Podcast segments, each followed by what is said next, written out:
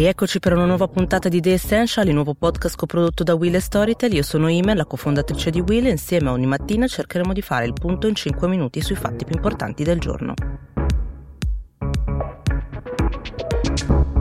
Ieri è stata un po' la giornata degli accordi, se così possiamo dire. Ce ne sono stati due molto molto importanti. Uno è stato l'accordo trovato eh, durante la videoconferenza alla riunione dell'OPEC Plus, che è l'organizzazione che riunisce tutti i grandi produttori di petrolio al mondo, eh, che si erano riuniti per capire come gestire durante questa eh, pandemia la produzione di petrolio, i prezzi. C'era in atto una guerra tra Arabia Saudita e Russia, ma in questo modo si è trovato un accordo di pace, diciamo. Su questo però ci saranno degli aggiornamenti aggiornamenti perché oggi eh, nel tardo pomeriggio si riuniranno i ministri dell'energia dei paesi del G20 e quindi avremo ulteriori aggiornamenti e quindi potremmo ritornarci eh, più avanti. Invece l'accordo che si è fatto chiuso e finito è stato quello finalmente trovato dentro all'Eurogruppo, che ricordiamo è, è l'organo che riunisce tutti i ministri dell'economia e delle finanze dei paesi dell'Eurozona, che in realtà è stato poi allargato a tutti i 27 paesi membri e che finalmente ha trovato un accordo dopo il lunghissimo lunghissimo, la lunghissima riunione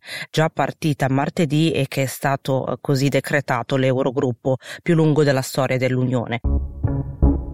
Che cosa prevede questo sofferto accordo europeo? È un pacchetto, un pacchetto che mette insieme quattro strumenti che valgono in tutto mille miliardi. Sui primi due strumenti in realtà non c'è stato un grande dibattito perché hanno messo fin da subito d'accordo tutti i paesi europei. Il primo si chiama SURE, che è un progetto, un piano della Commissione europea per andare a finanziare la cassa integrazione soprattutto di quei paesi più in difficoltà come Italia e Spagna al fine di dare alle aziende la liquidità necessaria affinché non non licenzino i lavoratori. L'altro strumento è quello pensato dalla Banca Europea dei Investimenti che darà eh, appunto l'aiuto alle aziende proprio in questo senso e aiutare eh, la ripresa economica. Sugli altri due punti invece c'era il vero grande problema, cioè il primo punto è il MES. Finalmente si è trovato un compromesso su questo ormai famosissimo strumento che pensato già anni fa, negli anni della crisi, come modo per aiutare i paesi che ne facevano richiesta, però dietro a delle forti condizionalità. Ecco, questa volta i paesi, soprattutto del sud come Italia, Spagna e Francia, hanno richiesto di non avere condizioni, non avere condizionalità. Che cosa ne è uscito? Ne è uscito un MES sicuramente molto ridimensionato, però comunque con qualche condizionalità qua e là. Che cosa servirà questo MES? È una linea di credito, quindi al paese che ne farà richiesta verrà concesso un aiuto che però potrà usare il paese in questione solamente per sostenere finanziamenti di spese sanitarie dirette e indirette. Questo vuol dire che eh, se ne facciamo richiesta, per esempio, noi non potremo usare quei fondi per altro, quindi solamente per aiutare il sistema sanitario. In realtà l'Italia e il ministro Gualtieri non ha mai chiarito bene se il governo intende o meno fare ricorso a questo tipo tipo di aiuti né eventualmente in quali tempi, quindi non è detto, magari eh, il nostro governo potrebbe anche decidere che ci bastano eh, gli aiuti della Banca Centrale Europea e quindi far finta che il MES non ci sia.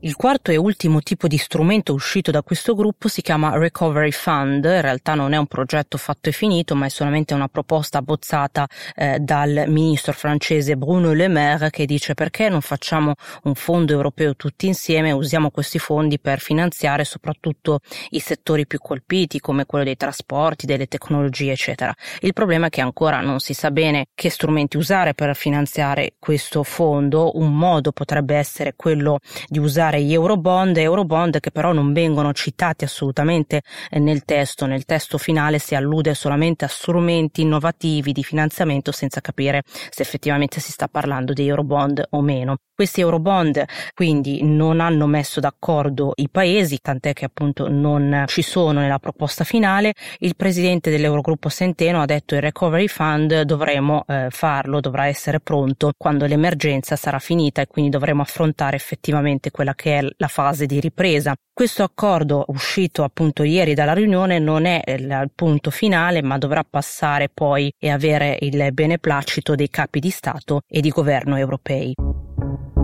Intanto Conte si appresta a rinnovare con un altro dei suoi famosi DPCM un provvedimento per allungare di ulteriori 20 giorni la fase di lockdown che doveva terminare il 13 di aprile e che così viene allungata al 3 di maggio. L'Italia sembra avviarsi verso questa fase 2, la famosa eh, parola chiave che indica la fase di convivenza con il virus in cui dovremo capire se il governo effettivamente permetterà o meno ad alcune aziende di iniziare e riprendere a lavorare, quelle filiere legate al mondo più essenziale come le filiere alimentari affrontare la filiera farmaceutica, però bisognerà vedere, aspettare l'uscita del provvedimento ufficiale nelle prossime ore per capire effettivamente cosa ci aspetta. Intanto nel resto d'Europa ci sono paesi come Danimarca, Norvegia, Repubblica Ceca che già da settimana prossima inizieranno a varare delle misure per un graduale eh, ritorno alla normalità.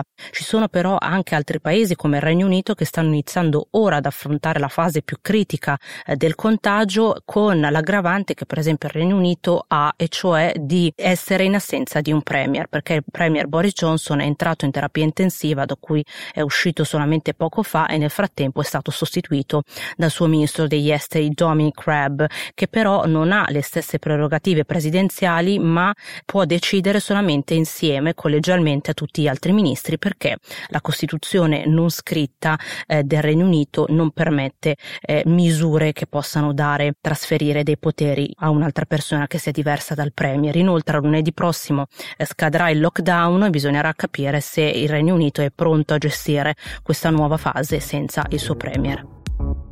E con questo episodio finisce l'ultima puntata di questa prima settimana di The Essential. Grazie per l'ascolto, chi ci ha seguito in questi giorni. Per chi vuole rimanere aggiornato basta iscriversi al podcast. Continueremo anche settimana prossima ad aggiornarci sui fatti più importanti dall'Italia e dal mondo.